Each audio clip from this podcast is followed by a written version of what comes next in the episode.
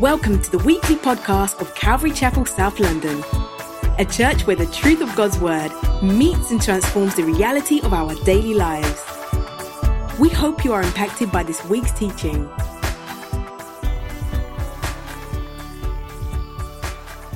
Today's message is marriage matters.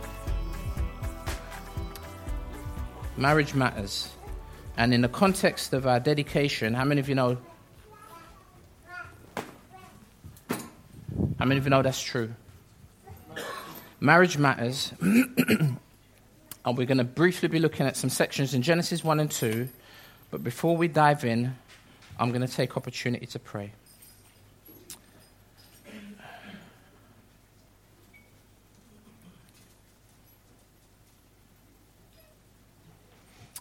Dear Lord God and our Father in heaven, thank you again for your amazing grace. Father, thank you for all that you provide for us, even when we don't even understand what you've provided or why you've provided it. Thank you. And thank you for helping us to gradually, progressively, as Pastor E said, as we're drawing near to you, Lord, you're drawing near to us and you're teaching us, you're helping us, you're instructing us you're disciplining us as a, as a good father in order that we might live lives that are joy filled, but that fundamentally glorify you. And would you help us to further understand that today? For the, for the sake of the Lord Jesus, in his name and for his fame, we pray. Amen. Amen. Marriage matters. Now, this has a double meaning. Marriage matters in terms of marriage issues or issues relating to marriage. We want to talk about matters of marriage. But we also want to say that marriage matters. Can I get a witness? Amen. We want to say that marriage is important, it's something that matters. Now, we talked, we've talked about the issues we're going to talk about today in our singles. Some, some, some single people don't like to be referred to as singles. In our unattached ministry, transitions.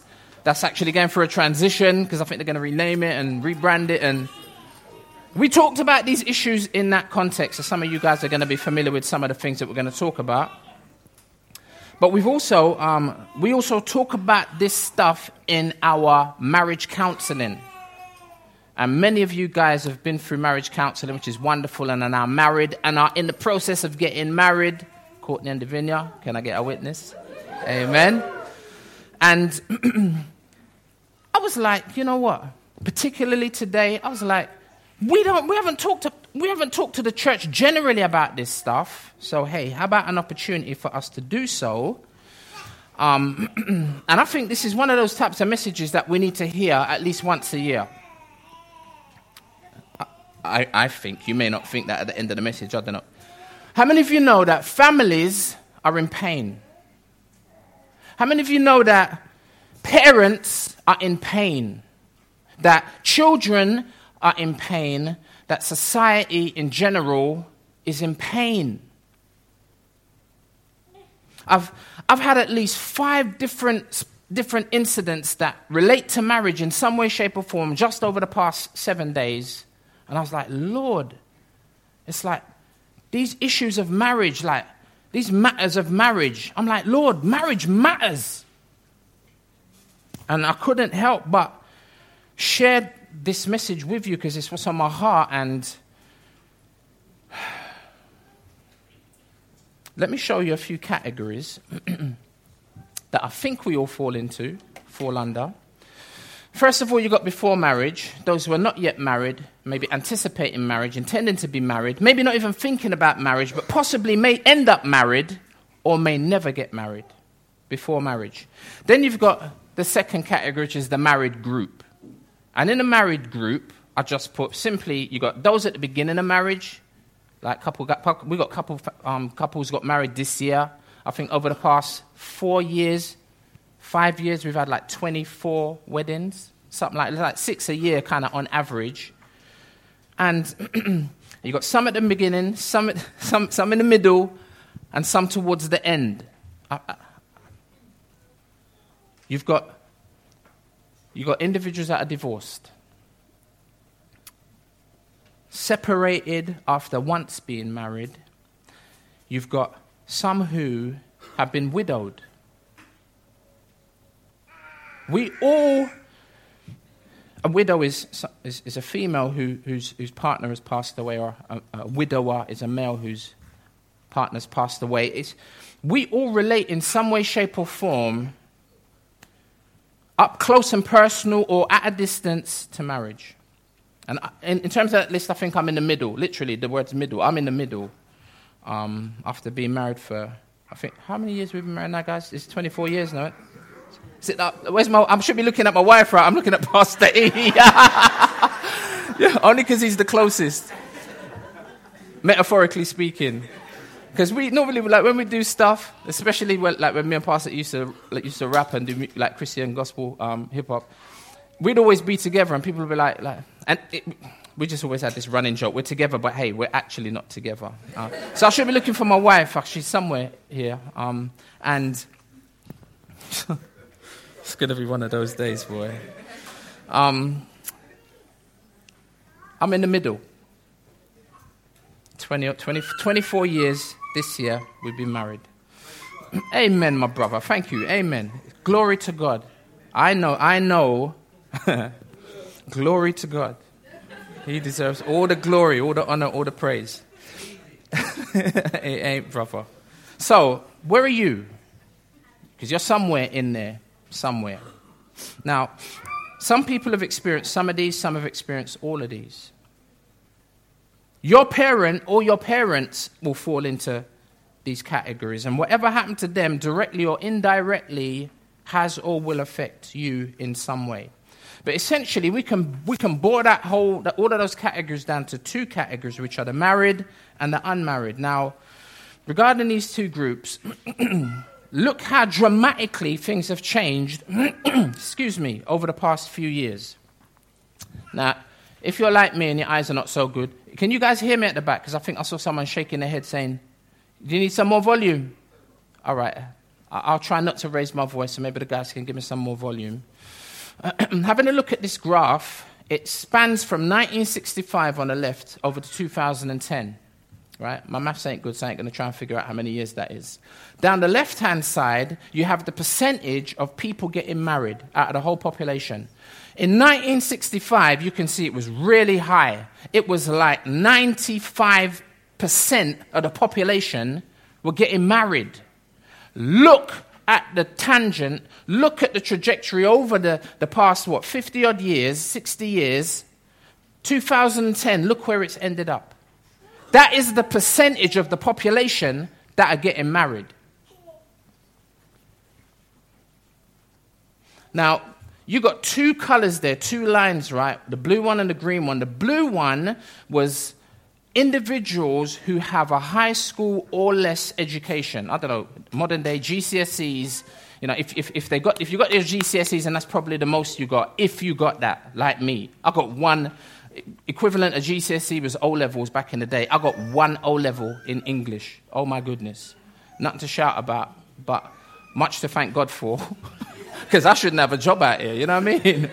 and you find that the, the green line is those who are who are bachelors or, or, or, or, more in terms of their education, got degrees and gone quite far in terms of their education. Can you see the difference in the lines? Back in the 60s, you had those who had um, less of an education, were, were inclined to get married, where those who had better education weren't.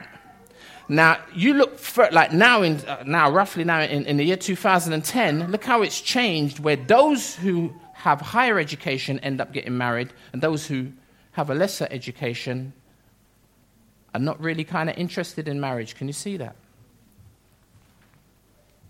Look how times have changed. Here's another graph, and this is it's, it's kind of similar, but I think it adds another dynamic. So you've got in red the marriages since 1932 now to 2012. And again, you can see how high it was back in the 30s versus today. And you see a little, well, a major drop, like a trough, right, in 1942 because of the Second World War. And I, I don't have time to describe the whole um, graph, but the blue one you can see now identifies divorces. In 1932, my gosh, divorces were nearly zero. To the point where now, look how they've risen in terms of our modern day. So the stats suggest that marriage isn't as popular as it used to be, at least in terms of our lifetimes, right? Our lifetime, our parents' kind of lifetime. It's not that popular. But how many of you know relationships are still the order of the day? Hey, you only have to watch programs like What Happened in. I mean, this phrase was common before Kavos. Pastor E said it earlier. Ayia Napa, Ayanapa, right? Kavos. This is a this is a, a, screenshot from literally from Channel 4's kind of their website with regards to their TV listings, right? What happens in a place called Sunny Beach and Kavos? They're two of them, like Ayia Napa. What was the other one we said? Ayia Napa and, and Ibiza. I always struggled with how to pronounce that because of the spelling, but we went there, right? This is the new horn. And you know what? It's, it's, it's guys as well as girls It says up in the top right hand corner, if you can't read it, I'll try and read it. Documentary series, what happens in Sunny Beach and Kavos. Documentary series following young Brits on holiday abroad to see what really happens in the hedonistic party towns of Sunny Beach and Kavos, away from parents and surrounded by temptation. This sounds like I could have made that up. That's, that's, that's, that's what they say. Because it's so, it's so blatant, right? And my point is, relationships ain't gone out of fashion. But the way that men and women relate to each other is another thing. It's a next thing. Now, I'd like to take some time just to redress this issue and do so from God's point of view, which in our popular culture, pop culture, right, is either unknown or it's ignored or it's completely rejected. It's either unknown, it's ignored, or it's completely rejected. Did you hear this week about Travelodge? Travelodge have removed all Bibles from their hotel rooms. There's so much I'd like to say about that, but I ain't got time. You can have a look and look at, I would encourage you to look at the whole issue and that which motivates and drives it. Imagine Gideon's Bibles in the drawers when you used to get in the hotels. How many of you know people get up to a lot of mischief in hotels? I'm sure the Bible in the drawer has been a deterrent or a convicting factor for years. Now it's gone. It's like saying, we want, the, we want your world, God, but we don't want your word. It's like saying, we want your stuff, God, but we don't want you. Today, we want to, I want to invite God to take his rightful place so that we're reminded sorry, so that we're, we're, we're, we're informed if we don't know, that we're reminded if we've forgotten and we're neglecting, and that we're warned if we're rejecting. Genesis 1, verse 1 says, In the beginning, God created the heavens and the earth. You see who this whole thing starts with? Day one, God created the firmament and the sky and the heavens. Day two, the water and the dry land. Day three, He made the plants and the trees. Day four, the sun, moon, stars, and the planets. Day five, the living creatures in the sea and the birds and land animals. And every time, every day He made something, it said, and it was good, and it was good. Five times, and it was good. But then there was a dilemma. And I've got to be careful how I choose that word because it's a dilemma in the pages of Scripture as we look at it, not from God's point of view. you know what I'm saying? God's never, you know, like nervous, like leaning over heaven with white knuckles saying, oh no, look what they've done. What am I going to do? No, that's not, that's, not, that's not the God that we know and serve and the God of the Bible. But there's a, there's a seeming dilemma because, look, even though everything is good, in Genesis 2 now it says, These are the generations of the heavens and the earth when they were created in the day that the Lord God made the heavens, the earth and the heavens. And there was no man to work the ground. Oh no. What are we going to do? Verse 6 And a mist was going up from the land, there was water in the whole face of the ground. then the Lord God formed a man of dust from the ground and breathed into his nostrils the breath of life, and the man became a living creature. The man owes his existence.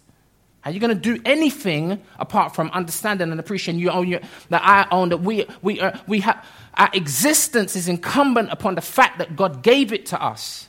We're supposed to love the Lord in that sense with all our heart, with all our soul, and all our strength, and all our might. And it said, And the Lord God planted a garden in Eden in the east, and there he put the man who he had formed. Right? Question Why did God make the man?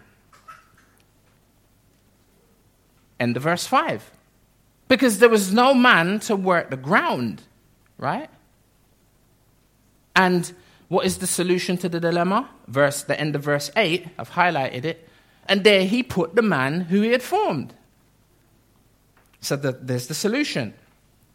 My point is can you see that the man is brought into an already existing context? remember, remember who this started with? It started with God. My point is, it does not start with the man. Hey? Like the, whole, like the world does not revolve around me or you. We've been brought, like Adam, into a context that has already existed.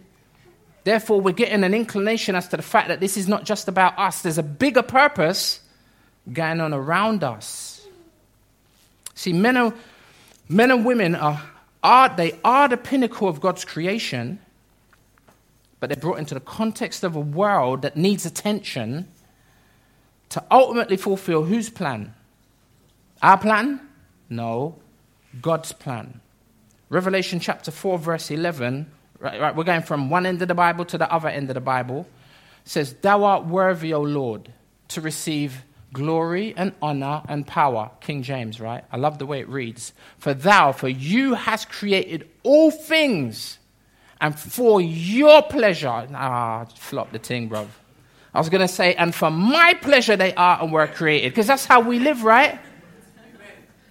No, but, but it's not. It's, it's for your pleasure. They are and were created. That's a really important verse. For, see, God didn't make man and then. See, God didn't make man and then clap his hands at man's existence as he, as he walks backward, like off the stage of human existence. Like, this man, woo. And leave man to do his thing. Yet we live like that.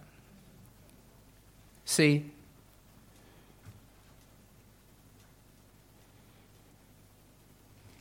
the impression that we get from popular culture is this is your world.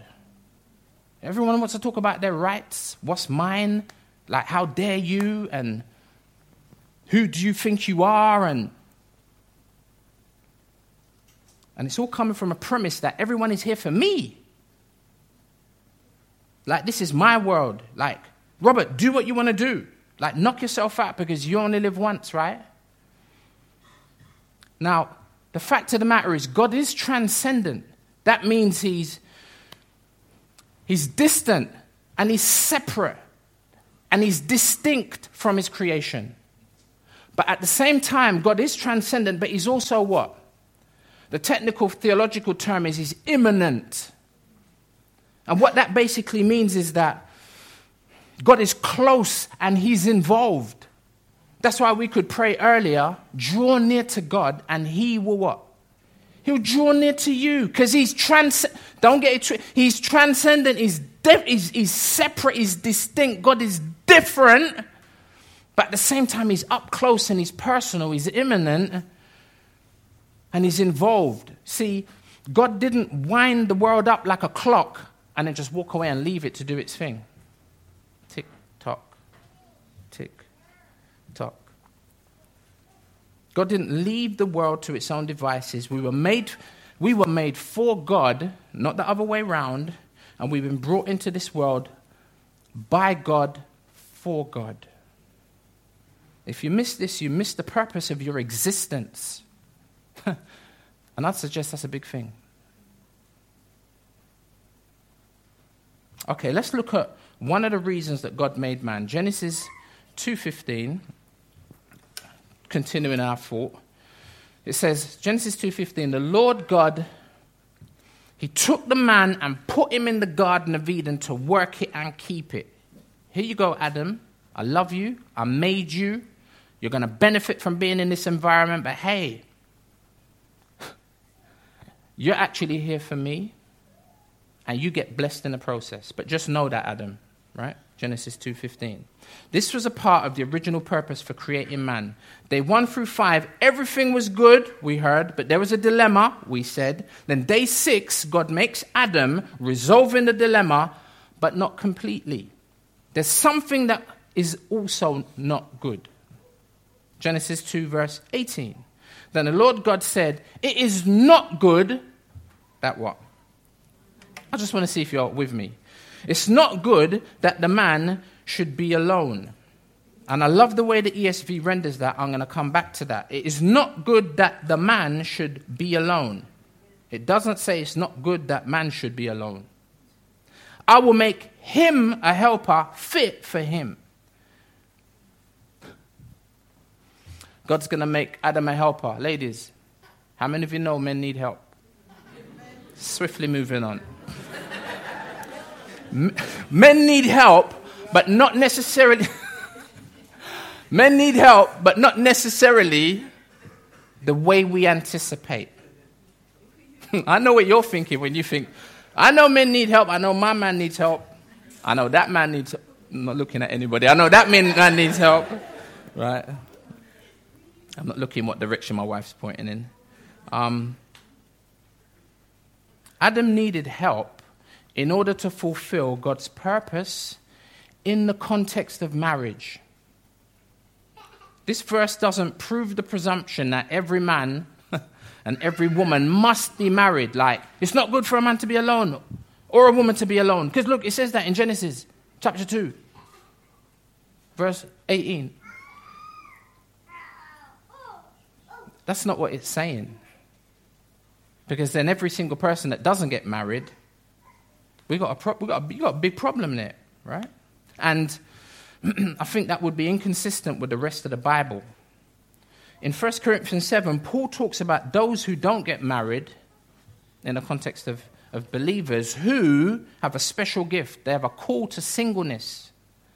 And I, I, I kind of term this part one, just having a chat with Pastor E briefly, like part this part one, like there's going to be more, Poss- probably not next week, but over the course of maybe you know time, we will return to this issue of marriage. It's just that I felt like I'm gonna say this stuff, and people are gonna be like, "Hmm, well, what, what? What did you just say? Huh? Well, what about this? And what, about that?" And I thought, I'm gonna open up a whole can of worms. So just to answer that and make everybody feel comfortable, this is part one. Hey, so don't rush me. no, you can rush me. Rush past the rush past the P, and we'll do our best. We'll do our best to, to answer whatever questions you may have. 1 Corinthians 7, listen to what Paul says about those who don't get married, right? So it's not that everybody gets married. Now, concerning the matters about which you wrote, the Corinthian church wrote to him asking questions about marriage. He said, I'm saying, it is good for a man not to have sexual relations with a woman. But because of the temptation to sexual immorality, hey, how many of you know some things don't change? Ain't nothing new under the sun? Like, oh, what? They got tempted sexually to immorality in the, in the Bible. What? Yeah. Each man, on that basis, should have his own wife and each woman her own husband. Verse 6. Now, as a concession, not a command, I say this I wish that all were as I myself am. Hey, that, that sounds like that contradicts what we just read in Genesis 2 18. Wait a minute. God's saying it's not good for man to be alone, thinking, huh, everybody should be married. No. And then, and, and then Paul says that seems like he says the opposite. You know what? None of you should be married because Paul himself weren't married, and he will confirm that in, if you like, in verse eight. He says, "But he says he says, but each." I wish that all were as I myself am, but each has his own gift from God, one to one kind, one of another. He says, verse 8, To the unmarried and the widows, I say that it is good for them to remain single as I am. Hey, that's, you see, that's the next one of them. You open that door, that leads to a series of doors that leads to a series of doors that we're not trying to go through today. My point is to the unmarried and the widows, I say that it is good for them to remain single as I am, but if they cannot exercise self control, they should marry, for it is better to marry than to be aflame with passion. Another translation says to burn, which is a very helpful term, right? Yeah, we wonder one that we can all identify with. It's like, and, and, and I think and the point is, not everyone's going to get married. Some people are particularly gifted with, with, with, with in, in, that regard. now, this is further clarified by Jesus in Matthew 19, verse 11 through 12, if you want to have a look at that. And I think this is probably part of, partly where Paul gets his response from, from the Lord Jesus in Matthew 19. So when, so when God says it's not good that the man should be alone, Adam, he's speaking to Adam. He's speaking to him particularly, and men called to marriage generally. You have to work out whether or not you're supposed to be married or not. That's, that's, that's for you to work out in, I would say, in Christian community. You know what I mean? Trying to figure out what God's purpose and plan is for you with regards to that. And might I just say, you know, if you're running around and you can't control yourself sexually, I would suggest that that's a strong indicator that you are supposed to be married because you're the brother or the sister running around a flaming passion. Paul says, get married. Right? And the sooner you realize that, the better. Amen? Less damage, in it. And you know what? I say that not flippantly because it happened to me. I got saved. And, and sometimes I remember back in the day when my kids were young, kind of you'd tell them something and they'd, they'd like disagree with you. You know what I mean? And it would be with relation to stuff they're going through as youngsters. And they look at you like, you don't understand. Like, you're a man. Like I was never a child, like I was born big. I got, I got saved when I was 22. How many of you know there's a whole heap of life you can live up to that point? And I did. And so I'm not pointing a finger at you if you're in a place where you are running up and down and don't know what to do with this passion and, you know I'm saying, struggling. And two twos, you don't even really want to be doing that, but you find yourself doing that only like the day after or the week after or nine months later saying, raw. Remember, I talked about the fact that people are in pain? And, and often they don't know why. Partly because, we, because we're ignorant of what God says, or we tend to neglect what God says or we're rejecting what God says. Okay, so we're talking about marriage. It's not good that the man, Adam, should be alone. I would suggest that there are three main aspects to the primary purpose of marriage as defined biblically. And I'll say that again. I would suggest that there are three main aspects to the primary purpose of marriage as defined biblically. And the three come under one title, and the title is Marriage is for God. Marriage is for God. And I've got two pictures up there. I've got Brother Christopher Ash, who's the director at the Cornhill um, Bible Preacher Training Course, um, which is where a few of us went. You know, just a amen, Ben, for real, brother. Um, and the other guy is Dr. Voddie Baucham, Professor Voddie Baucham, a brother from America. Never met him, but I look forward to, to meeting him. He's got a murderous men's ministry. We actually even applied to invite him to come over and do a men's ministry for us at one point. And it was, it was feasible, but at the time it was just impractical.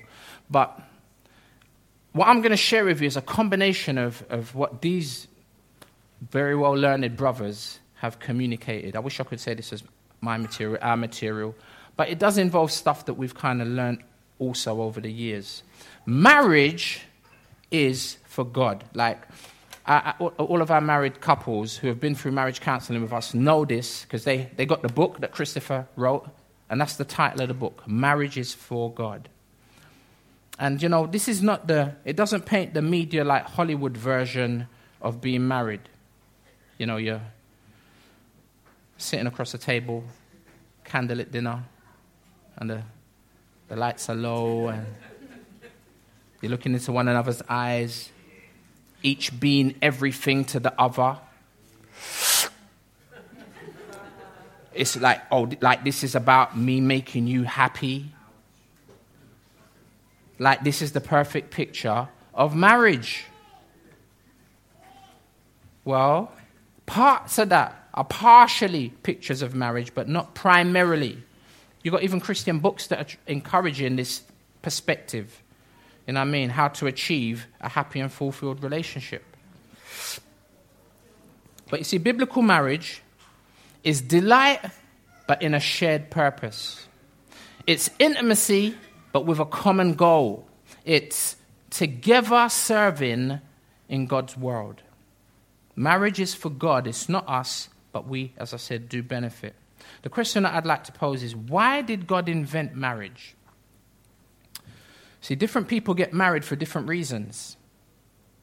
And the adverse is, and people end up staying together or separating for different reasons. But the Bible, I would argue, we would argue, gives us three views. And the three views are these are the procreation, illustration, and sanctification. Procreation, illustration, sanctification. First of all, procreation. Procreation is not just having kids. I think I used to think that for years. You know what I'm saying? That's a big part of marriage, having children. It is. It's massive, evidently. But it's not just having children, it's also training them. Being responsible. Look at this verse Genesis 1, very common verse, we all know it. But look, God says, Be fruitful and multiply, but that's not all that He says. He says, Be fruitful and multiply and fill the earth. That means have kids, have lots of kids. But he also adds that in conjunction with doing that, you subdue the earth. And I'm suggesting that the two things that I mentioned in there are bearing, yes, but also training. Because the whole earth, as we know it, is in what do you call it when there's a coup? When someone's fighting against protest, a coup. I can't think of the, I can't think of the word, but it's like when uprising, when this is the way things are supposed to be, but we're not having it. Like Arab Spring. We're not having it. We're going to fight against the power that be. We're going to, we're going to. That's the way, thank you, the earth is in rebellion. No wonder God says, I want my people to populate the earth but not only do I want them to populate it because we need the numbers, you're going to fight a battle, you need numbers. But you also need individuals who are skilled and trained to, to fight in the battle that is taking place. And, and, and again, maybe I'm introducing concepts that you've never heard before. It's like, how many of you know there's a battle going on? Not even out there. There's a battle going on and it's raging. And um, God knew that from the gate. And so, we're arguing that a part of God's purpose for marriage is procreation, bearing children, but also training children. Because we need to take responsibility for, responsibility for the planet and everything that's in it, we, but we need to bring everything under the lordship of Christ, spreading the image of God throughout the earth. Because my kids are supposed to look to some degree like me. Your kids look like you. God has kids, and guess what God wants for his kids? For them to look like him. supposed to look like him. So he's like, spread my image, spread my image throughout the earth. and those who go bearing my image will subdue and rule that part of the earth. What does Jesus pray in Matthew 6? Pray, Our Father who art in heaven, hallowed be your name. Now, God's in heaven, right? Your kingdom come, your will be done where? On earth as it is in heaven.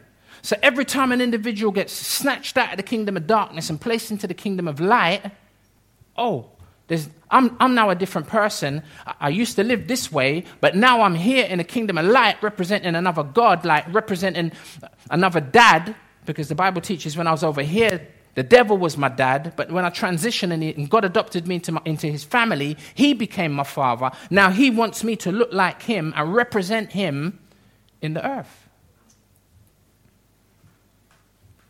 Spreading his image.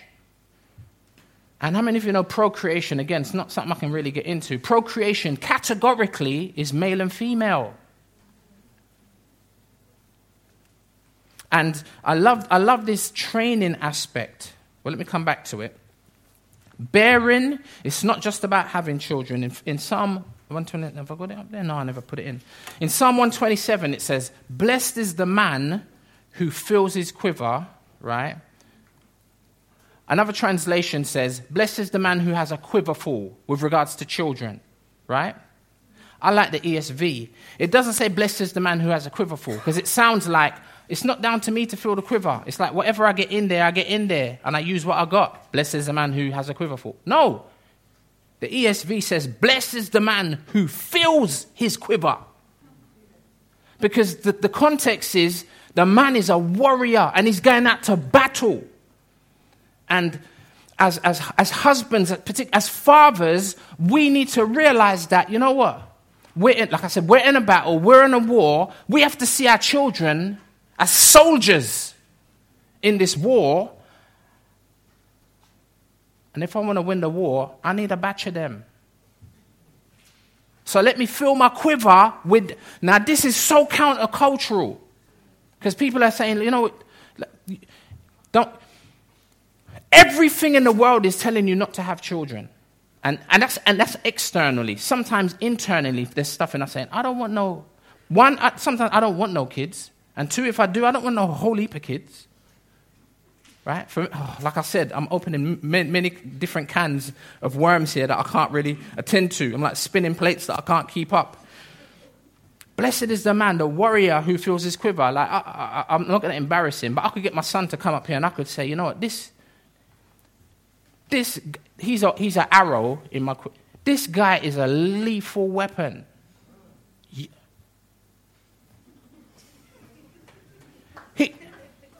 He's a leaf in the hands of the devil. Imagine if, the, imagine, like Pastor E prayed for eh, Denzel. Like, if the devil gets a hold of them, how many of you know mass destruction? They will cause devastation.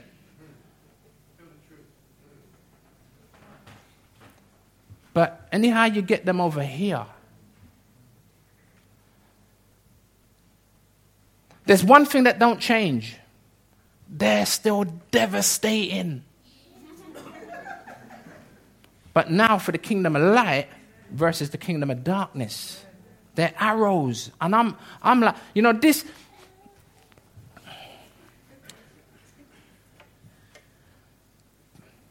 If I, I wish I'd known this, how many years I've been married? Two decades ago, like with clarity. And a lot of you guys are blessed and benefited as you're hearing this because this is going to transform your life as a parent, as a mother, as a father, and it's going to transform the lives of your children. Feel your quiver full. The second thing is training, bearing, training, and to, to, to, to, add to that, remember we read this earlier, Ephesians 6. Children, obey your parents in the Lord, for this is right. Honor your father and mother. This is the first commandment with a promise that it may go well with you, that you may live long on the land. We talked about that during our dedication. Notice verse 4 Fathers, man, I wanted to talk about this today, but I ain't got time. Fathers, do not provoke your children to anger, but bring them up in the discipline and the instruction of the Lord because they're arrows. And you want them to fire in the right direction by God's grace. Colossians 3 says, Wives, submit to your husbands as is fitting in the Lord. Husbands, love your wives and do not be harsh with them. It's interesting, isn't it? It says, it says Fathers, don't be harsh with your children. And now it's saying, Husbands, love your wives, don't be harsh with there's something, there's a propensity that husbands have, and I know that because it was, it was true in my life, and it's something God's still trying to work out of me this harshness. Children, obey your parents in the Lord in everything. Um, for this, this pleases the Lord. Fathers, do not provoke your children, lest they become discouraged. Oh my gosh, we ain't got time.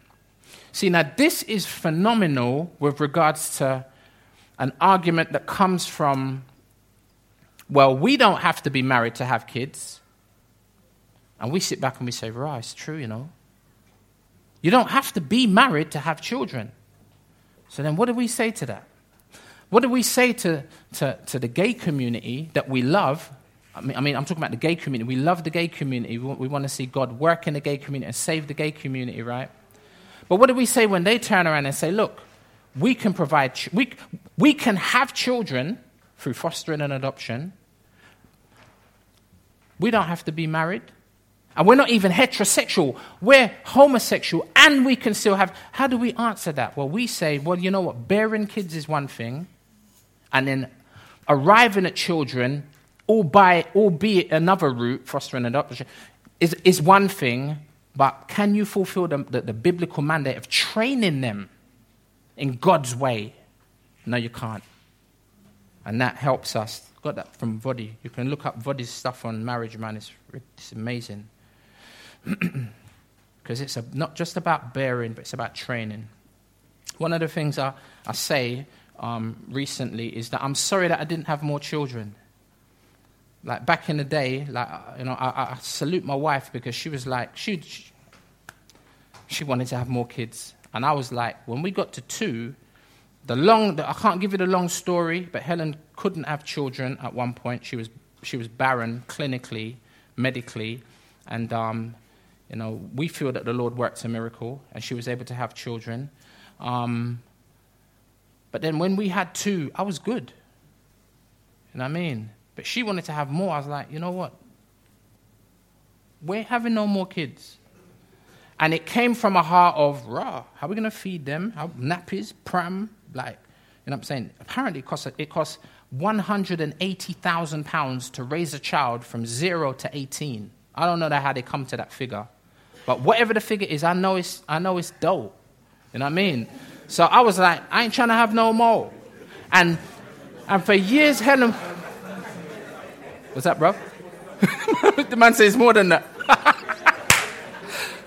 Boy, man says more, 180 grand, that's nothing. It's more than that, especially if, you, if your kids haven't got expensive taste. man. So, said, so Helen said, look, okay, and, and, and what crushed me was our third child died. Helen had a miscarriage. And uh, maybe some of you guys don't know that because it's quite a while ago. And when she had a miscarriage, I was like, wow. I saw her absolutely busted, like really hurt and the pain again. And I was like, what, what am I going to do? And I thought, and then she, after, after she kind of got over that, um, she was like, Robert, why don't we, if you don't want to have any more of your own natural children, why don't we, why don't we, why don't we foster? I was like, I ain't trying to have my own kids out here. I'm to well, I'm to look after somebody else's picnic. I was like, I ain't fit. Now, you see how far the Lord has brought a brother. I'm, I'm to get to sanctification in a minute, right? We're on procreation at the moment. I'm like, and, and, and this is me trying to be smart. I said, fostering. I said, here what? I said, when our kids are grown up, then we can think about foster. Because in my mind, I'm thinking, well, ten, ten, we're going to have 10 years, you know, before they.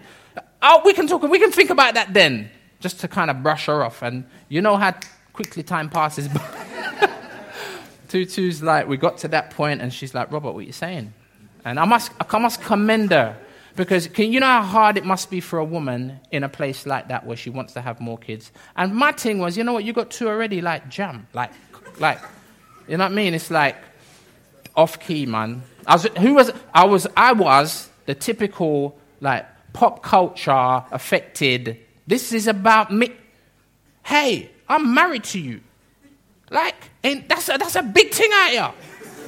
Let alone that I'm, you, uh, you, you, you got two kids and, he's, and I'm here still with you, raising. I'm like, in my, I'm saying, in my mind, I'm thinking, yo, I'm like, you should be giving me ratings out here, not giving me drama out here. But I'm just, my heart was wicked. And I nearly, I nearly dragged Pastor E into this, but maybe I will, looking for some company. it was a thing where, all right, let me not bring him into it, but I've already done that anyway, so I, I was determined that I wasn't going to have no kids to the point where I went and had the snip. What's it called, like medically? I went and had a vasectomy.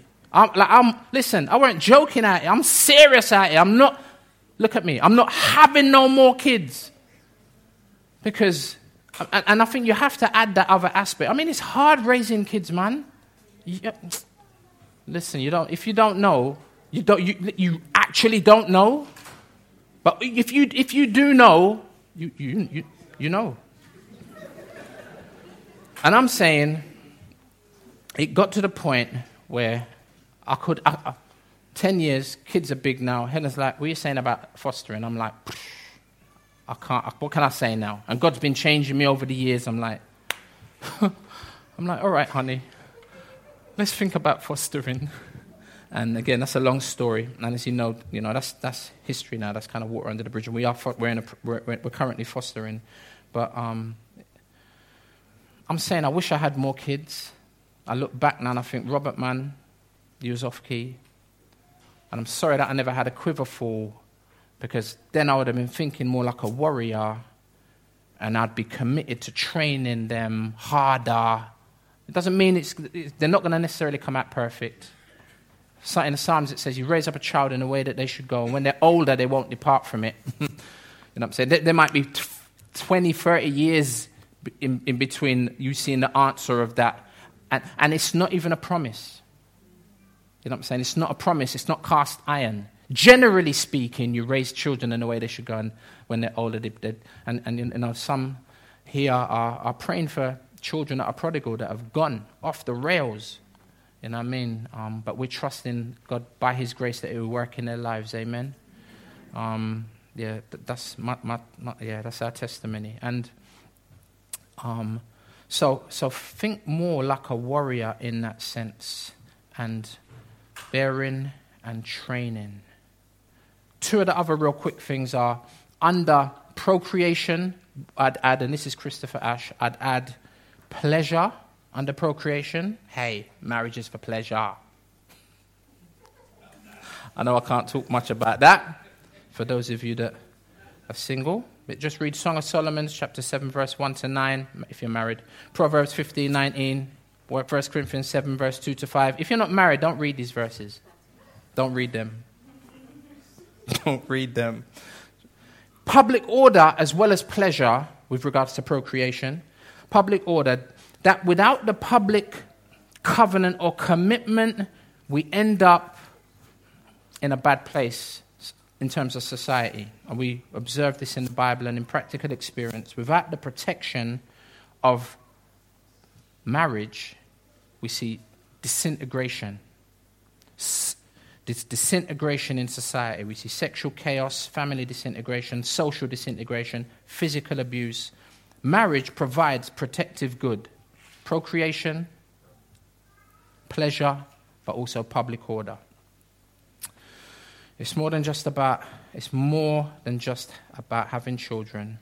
It's about replicating, raising, and training them so they subdue the earth. Now, number two, illustration. Ain't got a slide. Yes, I have. Number two, illustration. I'm going to have to do this quick now because my time's nearly gone, right? 45 minutes already. Wow. illustration is the second one. Procreation illustration. Marriage is a physical picture of a spiritual relationship. Ephesians 5 talks about Jesus being married to the church. How many of you know Jesus ain't, ain't going to leave the church? He's committed to the church. It's his bride. He ain't leaving her. She might want to walk away from him, but he's not. Remember, we read earlier that it's not good for a man to be al- not good for the man to be alone. There's a there's a lovely um, picture in that with regards to the Trinity, because how many of you know the Trinity is a community? It's a triunity. It's Father, Son, and Spirit, and they all relate to one another beautifully. And Adam by himself is a limited illustration. If he's supposed to be a picture, if he's supposed to be reflecting God, he's limited on his own. He's a limited picture of, of unity. That's why the title given to the threefold relationship, the title given to the head is what? Who's the head of the, the, the relationship, the family? Jesus says, I don't do anything apart from that which I see my Father doing. And it's amazing, isn't it, that in marriage, the man, the husband, is given that title once he has children. That is a father. It's a heavy title to bear, Jason. Heavy title to bear, my brother. And 24 years in, I'm learning every day what that means to be a father. And I mean, but it's because our family unit is reflecting God as a trinity. That's why marriage is to be permanent. And families are to be united. It's a reflection of the Trinity. We illustrate the unity and diversity of the Trinity in our family. Understanding this will impact us tremendously. You understand this, you, you won't be so quick to walk out on your marriage.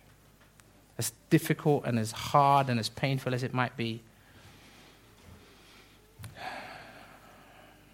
whether we're fathers, mothers, or children, we're all affected when we understand how it illustrates God.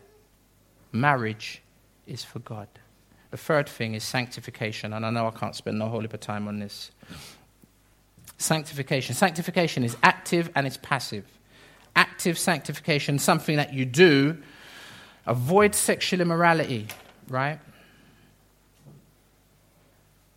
In 1 Corinthians 6, oops, yep, verse 18, it says, flee sexual immorality, and the encouragement would be to flee toward marriage. In 1 Thessalonians 4, it says, For this is the will of God, your sanctification, that is your set apartedness, your distinctness. Remember, God is distinct. So that in some way we need to reflect that. And he's saying, be, dis- be like me. Don't be like everybody else. Be distinct your sanctification, this is God's will, that you abstain from sexual immorality, sex outside of the context of, of marriage, the marriage union. So it's any kind of sex outside of marriage, whether it's heterosexual sex or homosexual sex. Verse 4 that each one of you know how to control his or her own body in holiness and honor, not in the passion of lust, like the Gentiles who do not know God. Sex can, sex can be wonderful, but sex can be very dangerous. You heard the, the, the illustration about the fireplace, right? Fire in the fireplace is nice. God, it's nice, it's warm, and you can toast marshmallows, and it warms the house. But anyhow that fire get out of the hearth, it get out of the fireplace, it will burn the house down. Sex is like that. So, actively, may God help us to abstain from sexual immorality. It says in Proverbs the man who strays outside of his marriage, he says he's struck by an arrow that goes through his liver.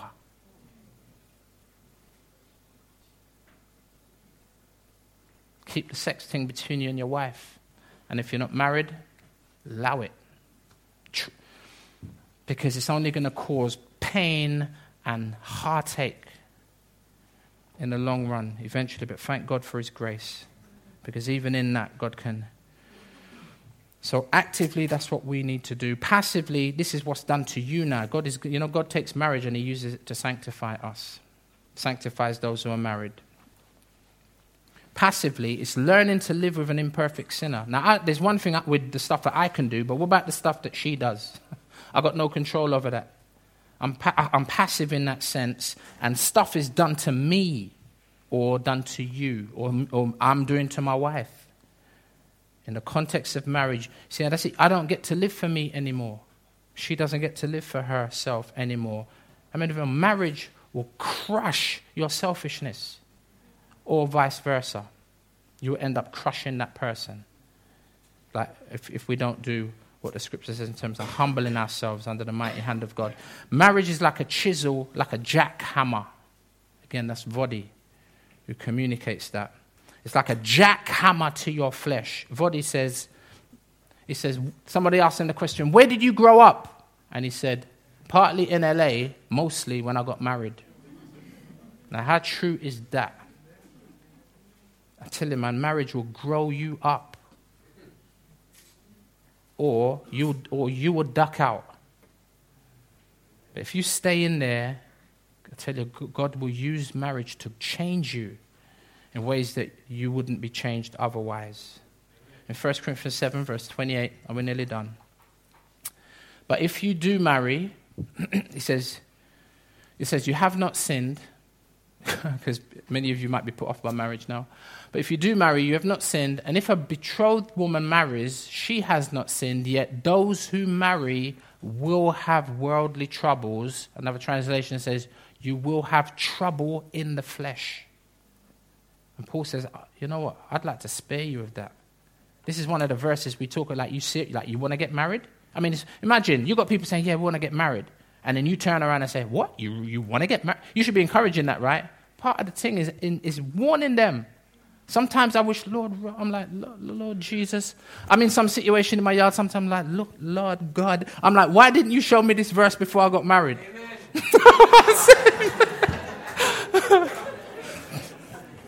I say amen. Well, I don't know if I can be quick to say amen to that one, but, but amen to your amen, I mean. But you're right. It's like, hey, I see people running into marriage like, what? What? What? I'm like, you do you really know what you're getting involved in? And um, it's not a deterrent to prevent you but it's just, you know what? Walking with your eyes wide open, isn't it? To be forewarned is to be, is to be forearmed. And that, and that not to, to afflict, you know what I'm saying, and to get violent with your partner, to be forearmed. just so, so, you, you know, so you can actually beat your own flesh. That's what Paul said he had to do. He said, I buffet my body. You know what I mean? And um, take yourself outside and deal with yourself. deal with yourself. You know what I mean? I want to take you know the whole. Uh, you want to step outside? Take yourself outside and go beat up yourself. Don't beat up your spouse. But Paul says, look, I'm not just gonna. I'm gonna tell you straight. I'd rather spare you. Hey, in it. Have to keep moving on. So, let's bring this whole thing about marriage back to the Bible. Now, I may not have been able to convince you this, this morning slash this afternoon. You might have heard all that and be like, yeah, like, whatever.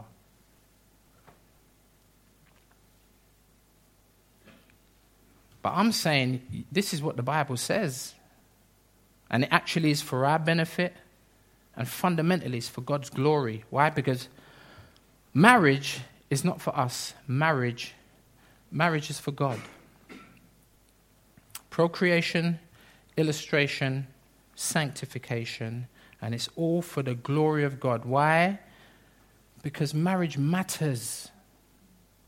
Marriage matters. When marriage is honored by single or married people, God gets the glory. But when marriage is dishonored by single or married people, the devil gets the glory. Marriage was designed by God for God. I'm going to ask um, the guys to come join me if they can, if they will. You don't have to, but can we? Remember, I said to you, I was all over the place this morning.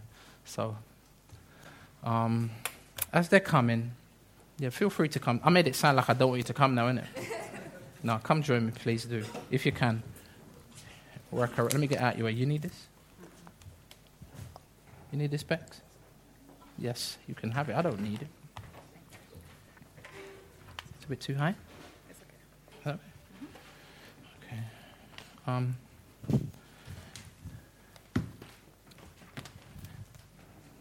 As, as, as the band are coming,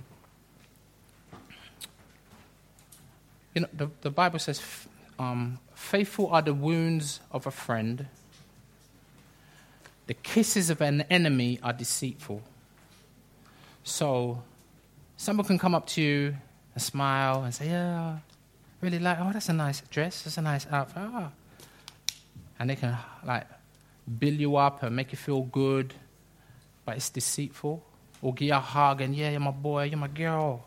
Like, from day, like, but they don't really mean it, it's deceitful. But the Bible says, it says, faithful are the wounds of a friend. That is someone who's gonna, you know, like your, your like your real brethren, like you got bogey in your nose, they be like, fam. Because they don't, want, they don't want you to be embarrassed, right? Like if your breath smells, they just, and they got some polos and they some extra strong mints and like, bruv, take one of them. Yeah. That's a true friend, isn't it? They're not trying to embarrass you or nothing. And they don't not tell you. They don't not. And I know, I know some of the things that I shared this, this, this afternoon were quite strong. And I know that, you know, there are brothers and sisters here, either in the family here at Calvary Chapel, South London, or not yet members of the family, that is the family here, or even maybe the family of God. You might not even be a Christian. You know what I mean? But on a level, it's like, it's like, it's like medicine. You ever had an injection? Yesterday, I went to get a, a scan. I had an MRI yesterday. Nothing major, nothing serious. Um, uh, and um, I hate injections. Um, I went for this scan, and I'm getting ready. The man strapped me up in this thing, put me in this thing, lie me down, can't move, da da da da da. And he said, "Oh, by the way, we're going to give you this injection. It's a contrast injection. We're going to put stuff in your fluid in your body, to, and then we're going to put you back into." Co-. And I'm like, this, was a, this is a scan. Like, I'm, I'm not supposed to be getting an injection. I nearly started arguing with the brother. I was like, I don't like injections. I hate injections. And for some reason, my body just cramps up. I'm, a, I'm, a, I'm just a chicken, in it. Don't like it. But you know what? Not yesterday, because. But normally, the way injections work is they hurt initially, but they're actually going to they, they have, they have substance, a substance in them that's going to contribute to your benefit. You know what I mean? Like you give a, a baby an injection, they don't like it because it hurts, but you know this is going to help you. And I'd like to think that some of, the, some of the difficult things that I shared, some of the hard things I shared, you know what I mean? You wouldn't, you wouldn't take them. You know, it says in Proverbs also, it says, it says, you rebuke a fool and he will hate you, but rebuke a wise man and he'll love you. And the same, go, same is true for women. You know what I'm saying? It's like you rebuke someone, they're vexed. They're like, how dare you talk to me like that? You, you know what I'm saying? How can you, talk, how could you say that? You know what I mean? And they walk away angry rather than listening to what you're saying. That's a fool. Or I'm never going to chat to that person again. What? I'm going to set for them. What you want to do is you want to be a wise person and say, right, I don't like that and it hurt and I don't even want to hear that. But I'm going to walk away and I'm going to be like, you know what? They're right. That's, that's, it's true. that's true and I need to hear that. The Bible says that's a wise person. You know what I mean? So I just like to think that you guys are right? There's me. I'm trying to. I ain't trying to wing it, but I thought maybe the, the stuff ain't plugged in. We're not working. You waiting for you, you guys are listening. Praise the Lord. They're listening. That's what it is. Um, so, um, sh- sh- I'm gonna pray, and then maybe you guys can lead us in a song, and then we'll close.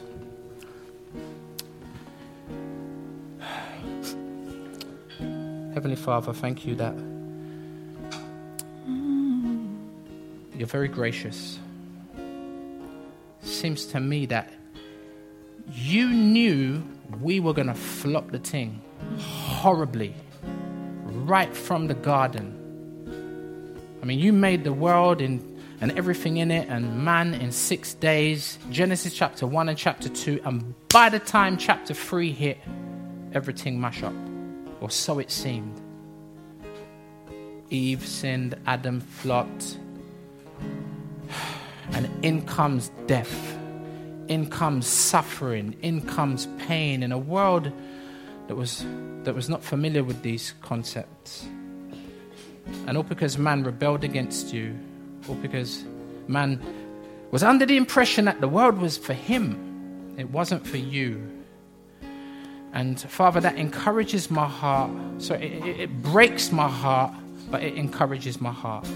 Because right in Genesis 3:15, you set a plan in motion that you'd already prepared beforehand, before the world began, that you were going to redeem this world. You were going to you were going to save it from destruction. And Father, I thank you that you have done that through the Lord Jesus. Jesus coming and fixing the problem that Adam created. Where Adam was given the opportunity to sin and he did, Jesus was tempted in all points, yet without sin.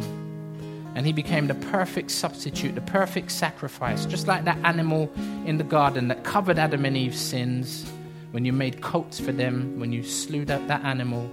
In a, in similar fashion, but in greater fashion, the Lord Jesus, the innocent victim, the Lamb of God, dies in our place so that we can be forgiven, so that we can be brought near to you, we can be brought back to you, that we can be rescued, that we could be redeemed. And all because of your grace. We don't deserve it. And I'd like to say thank you. Thank you for that amazing plan. And now we have the opportunity to live for you, to live with you, and to be image bearers. And that particularly in a specific sense through marriage. Lord, would you, would you help us to be open and willing to accept your perspective on life rather than everybody else's? And um, would you give us the grace that we need to follow you, to respond, Lord, to your word and to your way. In Jesus' name,